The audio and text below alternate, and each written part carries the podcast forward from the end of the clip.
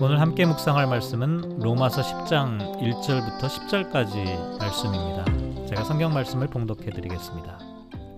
형제들아, 내 마음에 원하는 바와 하나님께 구하는 바는 이스라엘을 위함이니 곧 그들로 구원을 받게 함이라. 내가 증언하노니 그들이 하나님께 열심히 있으나 올바른 지식을 따른 것이 아니니라.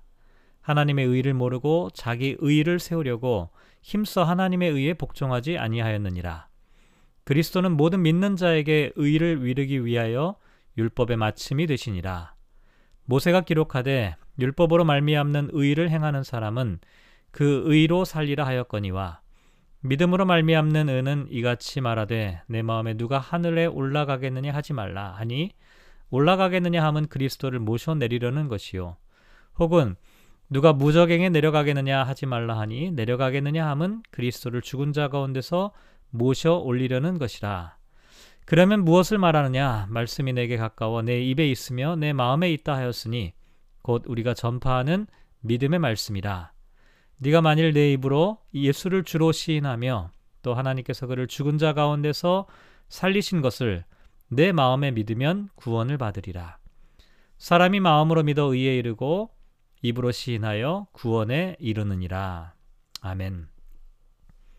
사도 바울은 9장에서 이스라엘이 특권적 은혜를 받았음에도 불구하고 믿지 않는 것에 대해 안타까운 마음을 표현한 적이 있죠. 그런데 오늘 10장 1절에도 형제들아, 내 마음에 원하는 바와 하나님께 구하는 바는 이스라엘을 위함이니 곧 그들로 구원을 받게 함이라, 이렇게 말합니다. 바울은 자신이 비록 이방인의 사도로 부르심을 받아 이방인에게 복음을 전하는 사명을 감당하고 있지만 어떻게 해서든지 유대 민족이 복음을 받아들이고 구원받기를 간절하게 소망하고 있었습니다. 그런데 안타깝게도 유대인들은 2절에 있는 대로 하나님께 열심히 있으나 올바른 지식을 따른 것이 아니었죠. 여기서 하나님께 열심히 있었다는 것은 하나님을 위한 열심, 하나님에 대한 열심을 의미하는데 실제로 유대인들은 열심과 열정이 있었던 사람들이었습니다. 누구보다도 열심히 율법을 지켰고 성전을 소중하게 생각하고 제사를 드리는 삶을 살았죠. 이것은 사도 바울도 잘 알고 있었던 사실이었습니다. 그래서 열심 그 자체가 중요한 것이 아니라 올바른 지식을 따르는 열심이 중요하다. 올바른 지식이라고 하는 것은 하나님에 대한 바른 지식, 구원에 이르는 참된 진리를 의미하는데요. 아무리 열심으로 신앙생활을 해도 참된 진리를 모른다면 그 열심은 오히려 위험한 일이 될 수도 있기 때문이죠.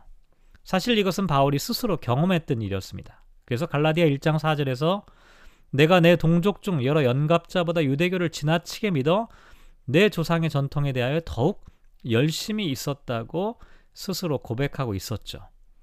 하지만 이와 같은 바울의 열심은 부활하신 예수님을 만나기 전까지는 3절에 있는 대로 하나님의 의를 모르고 자기 의를 세우려고 힘써 하나님의 의에 복종하지 아니하였던 것이었습니다.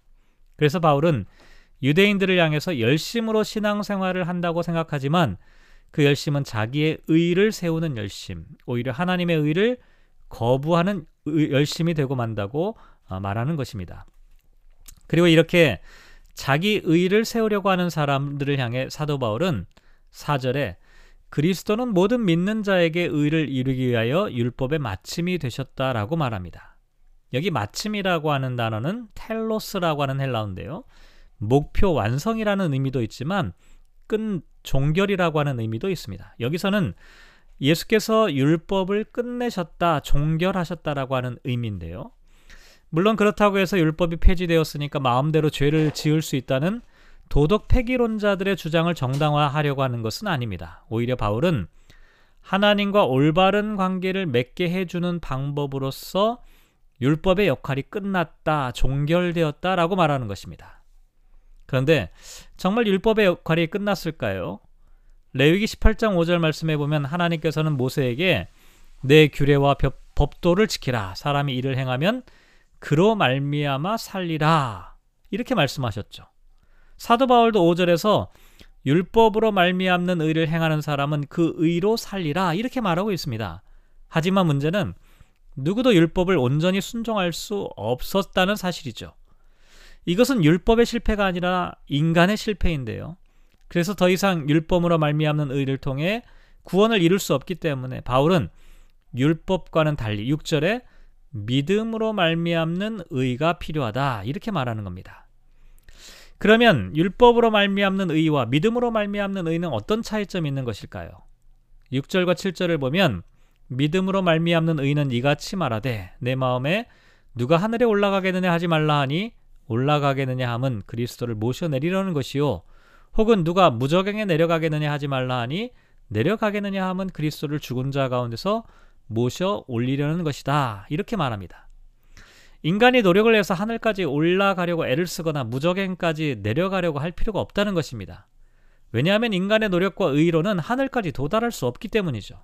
다시 말해서 율법을 지켜서 하늘까지 도달할 수 있는 사람은 아무도 없습니다.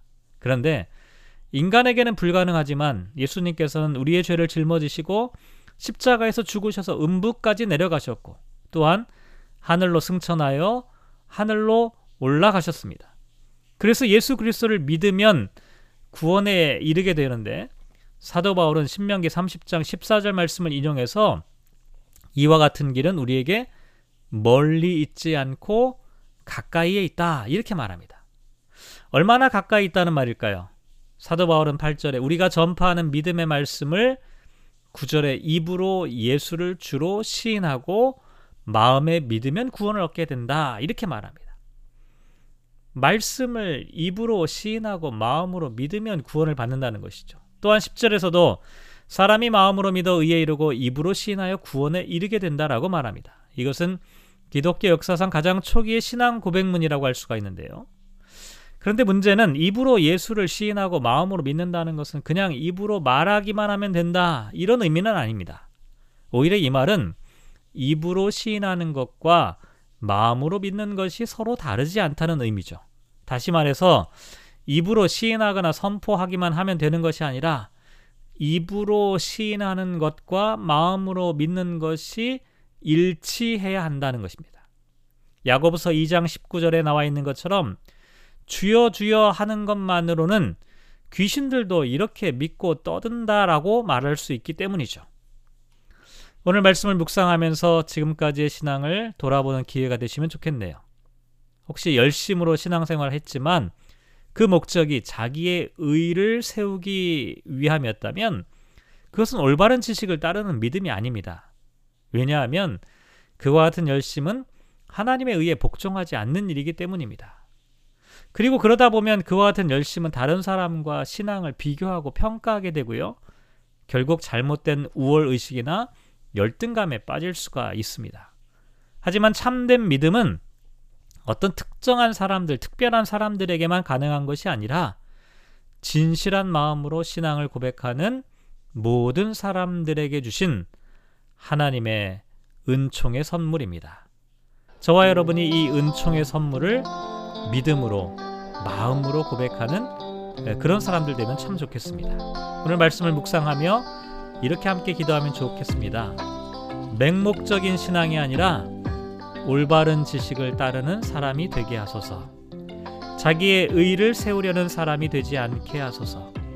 입술의 고백과 삶이 일치하는 신앙인이 되게 하소서. 오늘 우리의 삶 가운데 주님의 은혜의 빛이 함께 하시기를 간절히 소망합니다.